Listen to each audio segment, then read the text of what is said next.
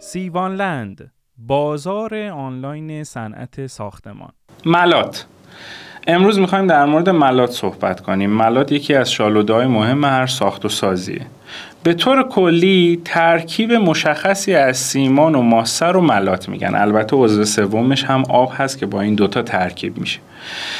ملات رو می‌تونیم به دو تا مورد دسته تقسیم بندی کنیم. دسته اول میشه ملات های بنایی که وظیفه پخش و انتقال نیروی ساختمان رو بر عهده دارن. دسته دوم میشه ملات های اندودکاری که مسئله حمل نیرو مطرح نیست اینجا. توی ساخت سطوح صاف، سطوح شیبدار یا تزینات ساختمون استفاده میشن. به طور کلی ملات رو به دو صورت می‌تونن بسازن. هم مخلوط کنهای مکانیکی هم به صورت دستی. تیپ های مختلفی هم داره نسبت های یک به سه، یک به چهار، یک به پنج و یک به شیش که البته پرکاربردترینش یک به چهار هست. یعنی به ازای هر یک واحد سیمان چهار واحد ماسه باید ترکیب بشه با اون.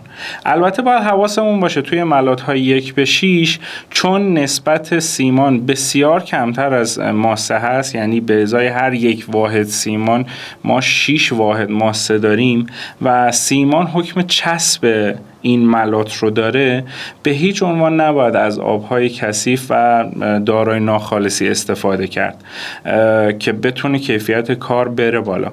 می‌تونیم از افزودنی شیمیایی هم توی نسبت یک به شیش استفاده کنیم.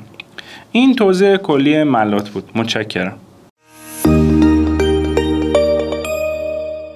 سیوانلند بازار آنلاین صنعت ساختمان.